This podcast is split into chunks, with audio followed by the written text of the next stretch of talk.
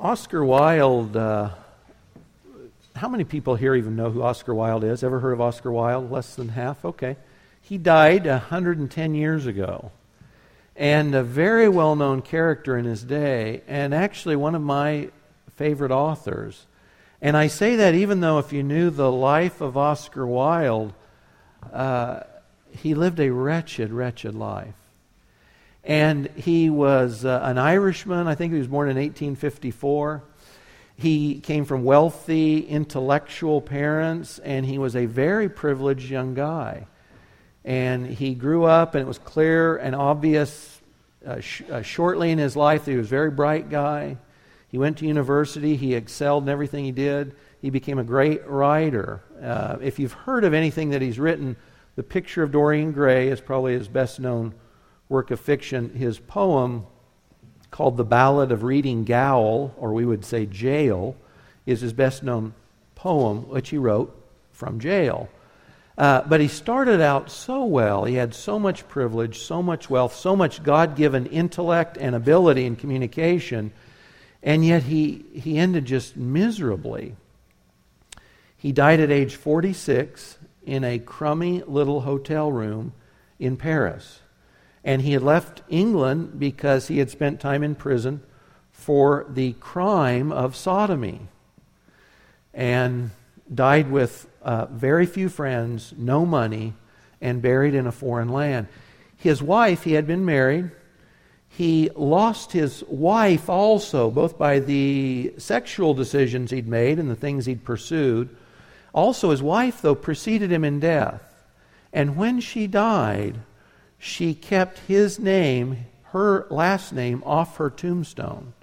She did not include her last name by marriage in her grave. But Oscar Wilde started so well, and we loved uh, reading some of his stories to our daughters when they were little. Uh, you, you, describe his life, and it's amazing that you'd read anything that he wrote. But he wrote some, some marvelous stories. Uh, the Remarkable Rocket is one, and The Happy Prince. And these are really stories uh, that tell a moral. They're morality tales, very well told. Uh, some of them I still I still get weepy when I read some of these stories. They're so well told. But he started out very well. He made a whole bunch of decisions in his life all the wrong way. He ended young in life, penniless. His friends got a pot together to bury him, literally. No money. And he'd made a lot of money in his time. Started so well, so lofty, given so much, and he forfeited all of it because of the decisions in this lifetime that he made. And he's a great reminder for us, sort of the cautionary tale about being careful of decisions we make in life because at the end of the day, they end up making us. And I say all this as an introduction into the end of Genesis 19. That's where we'll be parked this morning, verses 30 through 38. Oscar Wilde, I'm not sure if he ended life as a Christian or not. He, he basically dissed the church and Christianity most of his life, although he was very well versed in the Bible and in morality in general. He did call for a Roman Catholic priest two days before he died. I don't know if he came to peace with God or not. Uh, if he did, he's a great example of somebody like Lot, somebody that we're reading about this morning from Genesis 19. But if you remember in the first portion of Genesis 19, we read the story about God taking out the righteous element out of Sodom, Lot and his family, and then God rained fire down and destroyed the city in judgment. And we're going to pick up the story here this morning with Lot and his daughters. His wife, of course, too, we noted last week, looked behind. She didn't just break a little rule, her heart was still bound up in the city God was judging, and she was judged also. She did not escape. Um, I confess this morning, uh, Genesis 18 and 19 have been primarily passages of judgment. And I'm glad to be winding down and out of them this morning. And as I've thought about this, I would also say this. Uh, you know, we read scriptures and they make an impact on us, and we can read them again and again. We get a different impact because that's the way God's Word works. The Spirit's always revealing new things to us. I've been so convicted just about the reality of sin and wickedness on one hand, and the need for practical righteousness on the other, and that people really do go to heaven or hell. These these passages have uh, they've been transforming for me. Having said that, I'm still glad to be leaving them. And it's like strong medicine that's hard to swallow, tastes bad, but is good for you. That's what these warning passages on judgment are like. Like the rest of the scriptures, those, though, these are inspired and they are profitable. Well, if you have your Bible, turn to Genesis 19, verses 30 through 38. Reading there, Lot went up from Zoar, that little city he asked the angels to let him go stay in. Lot went up from Zoar and stayed in the mountains, and his two daughters with him, for he was afraid to stay in Zoar. He stayed in a cave, he and his two daughters. He may have found the city of Zoar maybe similar enough to Sodom that he was actually afraid to stay there. So heads up into the cave in the hills. Then the firstborn daughter said to the younger, Our father is old. There's not a man on earth to come into us after the manner of the earth. That is, to get married and have children. Come, let us make our father drink wine. Let us lie with him, that we may preserve our family through our father. Let's get dad drunk. We'll have sex with him. We'll have children through our father. So they made their father drink wine that night, and the firstborn went in and lay with her father. He did not know when she lay down or when she arose. On the following day, the firstborn said to the younger, Behold, I lay down last night with my father. Let us make him drink wine tonight also. Then you go in and lie with him, that we may preserve our family through our father. So they made their father drink wine that night also. The younger arose and lay with him, and he did not know when she lay down or when she arose. Thus, both the daughters of Lot were with child by their father. The firstborn bore a son and called his name Moab. And in your notes, if you have a study sheet, I'm not sure if the daughters meant to bless their father or mock their father because Moab means son of father, son of the dad, literally. He is the father of the Moabites to this day. As for the younger, she also bore a son and called his name Ben, Ami, son of a kinsman or a close relative. Again, uh, revealing the fact that this child's father was her father. He is the father of the sons of Ammon to this day. Right from the start, obviously, Lot and his daughters escaped the destruction of Sodom, but certainly not its influence. We'll look at a few points this morning. The first one I want to consider is this. After this great deliverance, there was great failure. There's been great deliverance, and yet, having escaped the judgment of Sodom, they still end up with great personal failure and loss. So, just think of Lot's daughters first.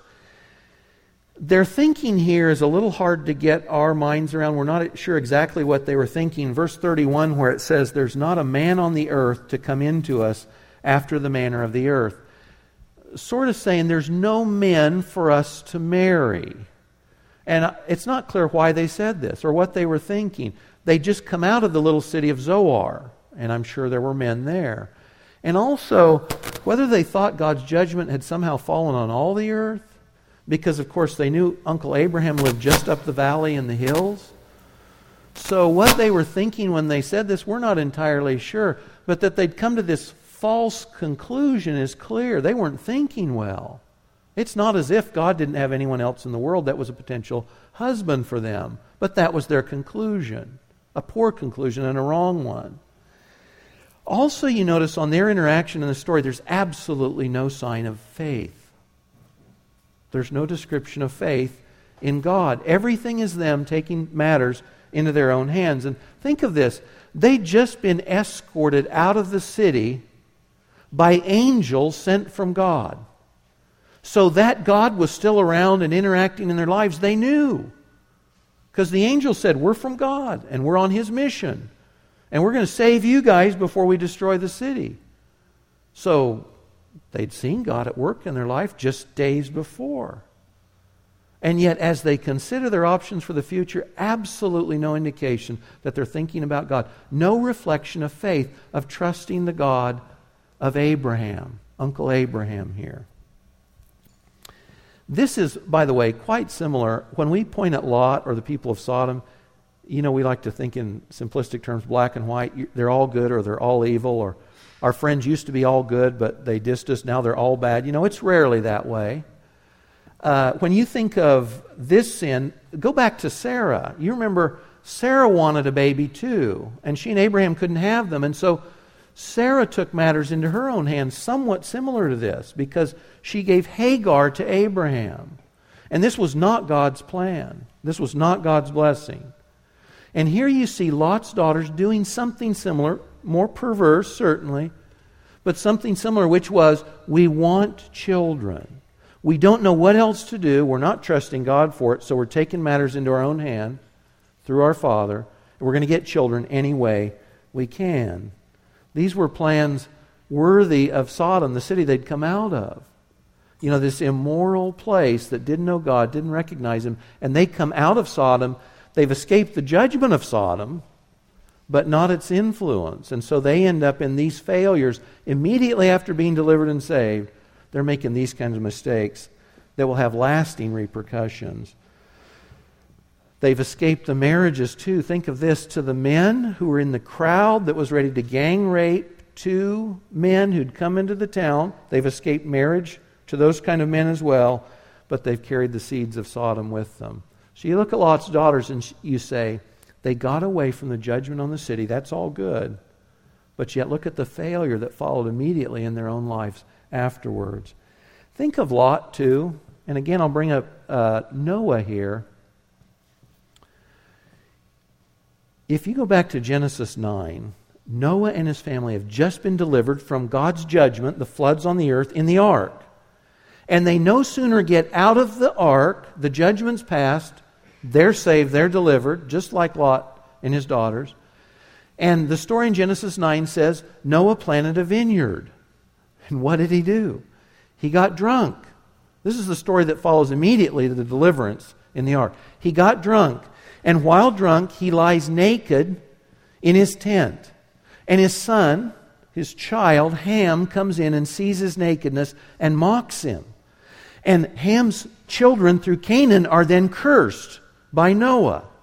So the father's nakedness revealed by the child bringing a curse. That's this story too. That's Lot. Lot's nakedness exposed by his children, in this case his daughters, bringing on this cursed race, the Ammonites and the Moabites. Very similar. Very similar. These themes keep coming up through one generation, one person, and another. it's a mistake to think when you've come through the fire and the ice and the storms and the trials and you say, hey, we got through, we're good to go, and we sit down and we let our guard down and we say, we don't need to be, we're not threatened, we're okay, we don't need to be on guard, we don't need to be thoughtful, it's a mistake. I mean, sometimes the greatest failures occur after a victory or after you've been delivered. And there is no time at which we are free to simply think or say to ourselves, there's no temptation, there's no sin, there's no danger. They've just escaped from judgment, and yet this terrible failure comes on immediately afterwards. Something I wonder too as I read this story. If you remember back in Genesis 13, we wondered why Lot left Abraham instead of just ditching the wealth he'd gained with him and staying with Uncle Abraham where God's blessing was. When I read this story, and Lot's life ends in a cave in the hills, I'm wondering why didn't Lot go back to Uncle Abraham? Why wouldn't he have gone back? Abraham had wealth. He could have fed him, taken care of him. You know, Abraham's clan, that extended group that belonged to him, probably had husbands for those girls too. Why didn't they go back? There's this, there's this disassociation from reality and the options that God might actually have provided. And you know, if you read in Luke 15, the prodigal son, you know, the son has left the place of blessing, but it says he came to his senses and he said, You know, if I was in my father's house, I could eat. I'll go back where I came from, even if it's as a servant, because my needs will be met there. And I think of Lot and his girls, and I'm just wondering, why didn't she go back? Why didn't you go back to where you'd been, where you knew God could take care of you? I don't know if it's embarrassment. Uh, who knows? But I ask myself that question as I think about Mr. Locke. I don't know if you guys ever had conversations like this, or maybe you've had them in your own head. I talked to a young gal one time who was going to enter into a marriage that she knew uh, God could not bless going in. That is, she, was, she knew that this marriage she was going to go into was direct disobedience against God. But she told me, and I was warning her about this, but she told me this. She said, God will forgive me, and it will be okay. I'm going to grab what I want, God will forgive me, and it will all be okay. She was very serious, very serious. And I don't know how often we as Christians sort of entertain this mentality, but for me, one of the key lessons of Lot is that Christians today, thinking of application of us today, not just them back then, Christians, those in a, a, vital relationship with God, those who know God through faith in Christ, who are saved, their sins are forgiven, past, present, and future, and they're going to heaven. And out of that security, if you will, they say to themselves, I can sin with impunity because God will forgive me, and I'm going to heaven, and everything will be all right. And guys, the moral of Lot's story is you cannot sin with impunity. And it doesn't matter if you're going to heaven.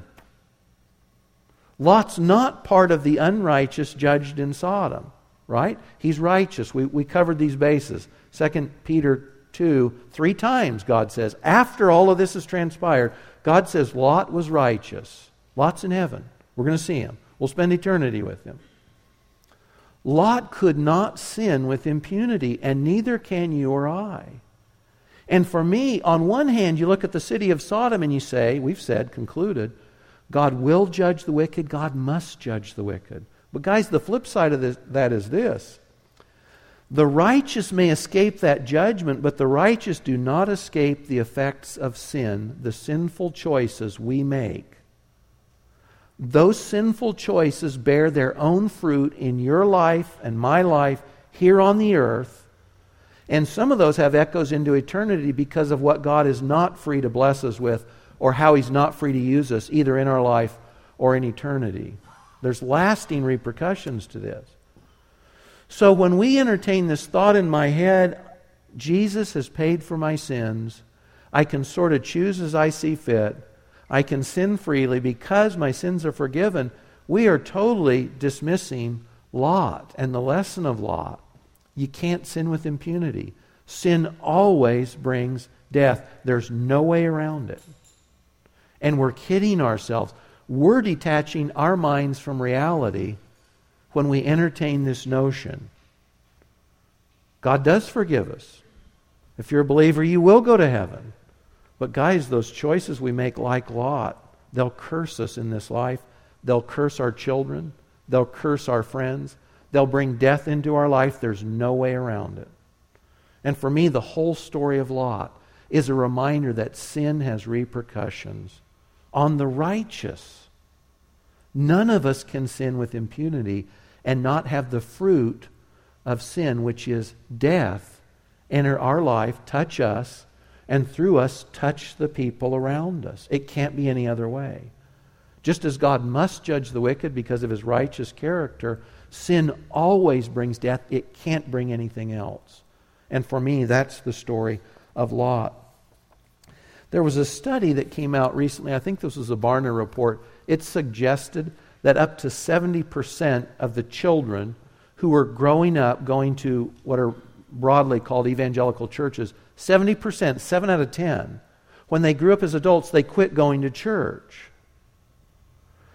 And I sort of draw the conclusion that I wonder how full of life and vitality those churches and those families are. And I wonder if those families didn't look a little bit like Lot's. Maybe there's a knowledge of God, but it's so detached and it's not informing everything they're doing and thinking. And so the kids grow up thinking maybe there's not much there. Kind of like Lot's daughters. And so there's this failure to transmit the most important message for anyone throughout history the, the imperative of knowing God through Jesus Christ and having that kind of transformed life. I've got to think that if Christian families see that kind of fallout, sort of like Lot did here, where you lose your children to the generation around them. I'm thinking there's probably an indictment to be made against the churches and the families those kids are coming out of, those young adults are growing up in. Our faith has got to be vital and real. And guys, I'm sort of singing to the choir here this morning. Some of us send our kids to Christian school and we think that means they're okay, and it doesn't. And you bring your kids to church and you think that's enough, that's okay, and it's not. If you and I aren't embracing Christ at a real transformational level, and that's not the kind of imperative we're giving our children, we're cheating them. We're cheating them. And I think we're setting them up for this kind of failure that you see in the lives of Lot's children.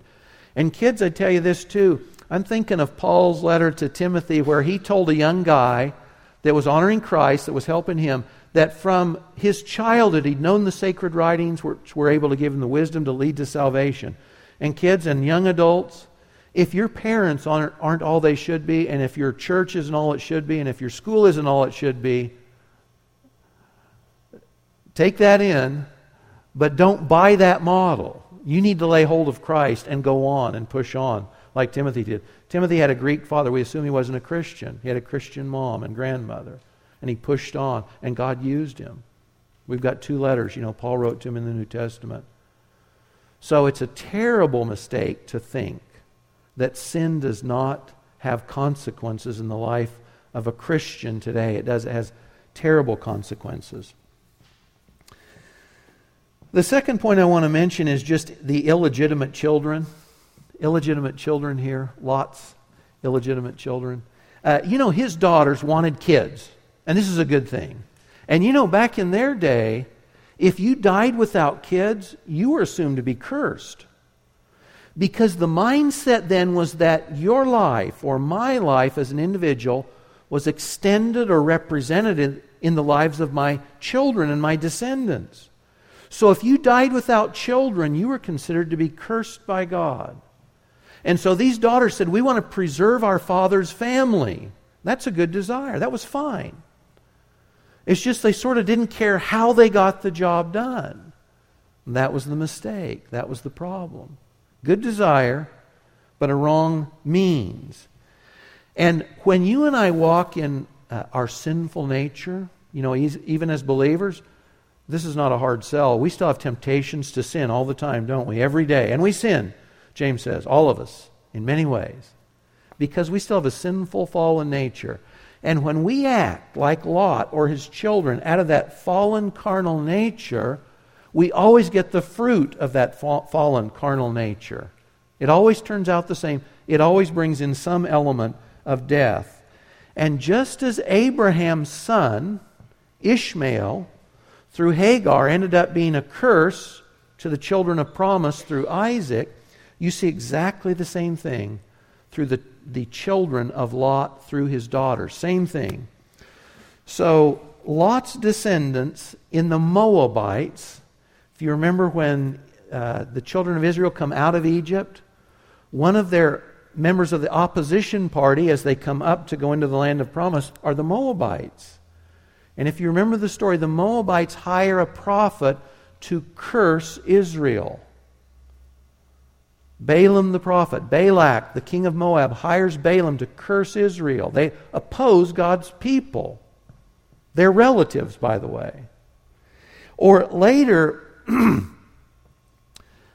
Balaam tells Balak, Look, I told you I'd say whatever God said. That's, I can't do anything else.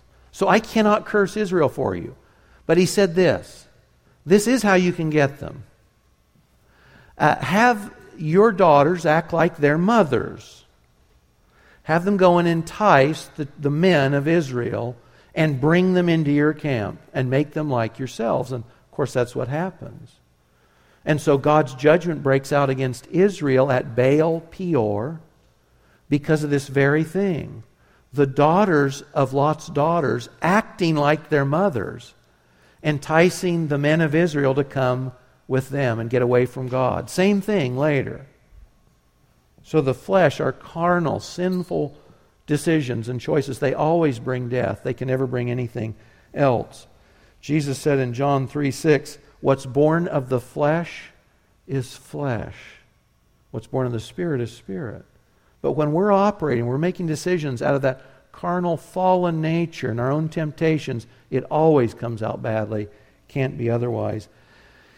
If you're contemplating a marriage partner for life, if you're making decisions about the kind of place you're going to be employed, if you're choosing the kind of folks you call your friends and your associates, you got to be careful because all those things have repercussions on your life.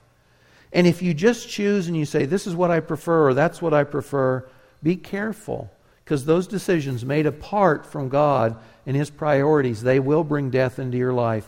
And that death will touch everyone around you. There's no way around it. Don't, don't fool yourself. We don't sin with impunity. Those things come back on us. The last of the three points this morning, if you hear nothing else this morning, just remember two words. Remember Lot. Remember Lot. If you hear nothing else, remember those two words. Remember Lot. You remember, uh, perhaps, last week we referenced Luke 17 because it was a New Testament reminder about the certainty of destruction using Sodom as an example. And if you kept reading there in Luke 17 at verses 31 and 32, Jesus is describing the end of the world when he comes back personally to the earth to rule. He says, just like when Sodom was destroyed, his return is a time of great judgment and destruction. And so, in that context, he says, hey, uh, if you're on the housetop and your stuff's in the house, lose the stuff. Get away. Or he says, if you're in the field, don't go back to the city to grab your stuff. Just like Lot's wife, you remember? So he says, remember Lot's wife. This time of judgment, her heart's still bound up in the place God is judging, and she loses her life. And Jesus in the New Testament says, remember Lot's wife. And Lot's wife, you know, the poor thing, remembered probably for this these three words, this short verse, remember Lot's wife. If someone doesn't know the story, they've probably heard that phrase. Remember Lot's wife is a reminder that we can, a person can be lost in God's judgment. But for us, let me just say, uh, change that just a little. Don't change your Bible, but shorten that from remember Lot's wife. If you're a Christian and if you trusted in the Lord Jesus Christ, John 5 24 says, You've passed out of judgment into life. Judgment's been passed on Jesus in your place. You've passed out of judgment as one in Christ into life. So instead of remembering Lot's wife, let me just suggest you remember Lot. Remember Lot. Because for me, that's the point. For us, the application for us is not Lot's wife. If you've trusted Christ, if you haven't, you're still in danger of judgment. Then I'd say flee to Christ, trust in Him. He's paid for our sins. You'll be good to go. For us who have trusted Christ, it should be remember Lot. Lot is supposed to be a cautionary tale for us, the righteous, that we don't sin with impunity, that sin brings consequences and it can't be otherwise. Never can be. Lot's wife, a reminder to escape judgment. Lot, a reminder to the righteous to make good choices that you won't regret later. Galatians 6, verses 7 and 8, Paul said to Christians, don't be deceived. God is not mocked. Whatever a man sows or plants, the choices we make, the things we do, this he will reap. The one who sows to his own flesh will from the flesh reap corruption. So if you're a Christian, I would just say, remember Lot. Remember Lot, the man who had great wealth and lost it all. And remember Lot, the man who was saved from judgment, but lost his wife. Remember Lot, the man who was spared the fire of heaven, but whose life was essentially consumed anyway. Remember Lot, the man who stands as a cautionary reminder to us today that sin, even for the righteous, has repercussions, that we cannot sin with impunity. Ravi Zacharias, in a book called Sense and Sensuality, Jesus talks with Oscar Wilde, said this at the end of this book. He said, In a society that has gone pleasure mad, we would do well to go back to the author of life and see what his plan is. If we do not, we destroy the beautiful and live with the hideous, all the while masking it by our pretense that all is well. Those who honor what he intended for us to honor will find fulfillment. Those who desecrate what he has made sacred will leave themselves empty and ravaged. Those who desecrate what he has made sacred will leave themselves empty and ravaged. So if you hear nothing else this morning, remember Lot. Now, while that's the sole thing that I want to make sure you remember, let me close on a hopeful note. On a hopeful note. Remember Lot, that's the negative. Here's a hopeful note, though. Lot was pathetic. He's a pathetic creature, pathetic figure in the scriptures. He's a pathetic man. Absolutely no way around it. And though most of his descendants turn out just like the Sodomites, like his daughters, you know, alienated from God, they're the kind of people God judged in Sodom, there is an exception, isn't there? There's an exception in Lot's line, totally by the grace of God. And you know, when I think about this as in closing, uh, Paul says in Romans, where sin abounds, great, God's grace abounds all the more. And though this has nothing to do with anything Lot did, it's no reflection on his goodness or the great choices he makes, God still, in this great sense, blesses Lot, not during his lifetime, but after. Because, of course, generations later, a Jewish kinsman marries a descendant of Lot from the tribe of Moab. And this young gal, a widow who had been formerly married to another Jewish boy, she has left Moab. She's left everyone and everything she knew. And she's come, and the book of Ruth says she sought refuge under the wings of the God of Israel and Abraham. And with faithful Boaz, Ruth the Moabitess has a son named Obed. And Obed has a little boy named Jesse. And Jesse's youngest son is David, Israel's great king, and the one from whom the Messiah of the world, the Lord Jesus Christ, proceeds. And you know what this means, of course? This means that Lot is in the line of promise of God's Messiah and Redeemer.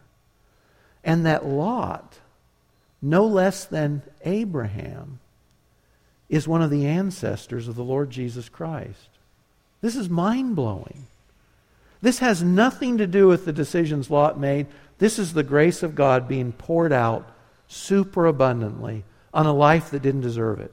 And guys, when I see it that way, I have hope for you and I have hope for me. You know, if Lot could, if God could bless Lot like that, totally independent of what he deserved, man, that's us. That's my salvation and yours. We don't deserve Jesus dying on our behalf. That's the grace of God. Sin abounded, God's grace abounded all the more. Lot blew it. And when you think of Lot and his life, I really, really, really hope you'll remember. Remember Lot. Remember what he did to his life. Remember from the lofty heights he'd started and where he ended, and it wasn't necessary. And also remember the grace of God super abundantly poured out on Lot, blessing in a way that was unimaginable, really. But that's the kind of God we serve, and that's the kind of grace we get to partake of today. Kent will introduce the Lord's Supper later, but think of that when you're contemplating your redemption, and as I contemplate my redemption, it is nothing but God's grace, guys, that we have a future and a hope. It is nothing but God's grace that we know the Lord Jesus Christ and the truth from the Scriptures that allows us to have good fruit in this life and experience the good things God means for us. Or we would be dull like Lot was. We'd make those lousy decisions also. We would be consumed in judgment. So remember Lot and thank God for his grace. Father, uh, it's a great, great reminder, uh, considering our brother Lot, that we never sin with impunity, that sin always has consequences. And Father, I pray that you'd wake us up, we who might be teetering on making lousy decisions that would bring death into our lives. Father, help us to turn from those, to embrace you, to embrace wisdom, to trust you for our future and our hope. God, help us to remember Lot and not choose his ways. And Lord, at the same time, help us to live fearfully, knowing that it is your grace through Jesus that has redeemed us and upon which we rely each and every day. Lord, we give you glory and honor and thank you again and again for your riches poured out on us in Christ. In his name, amen.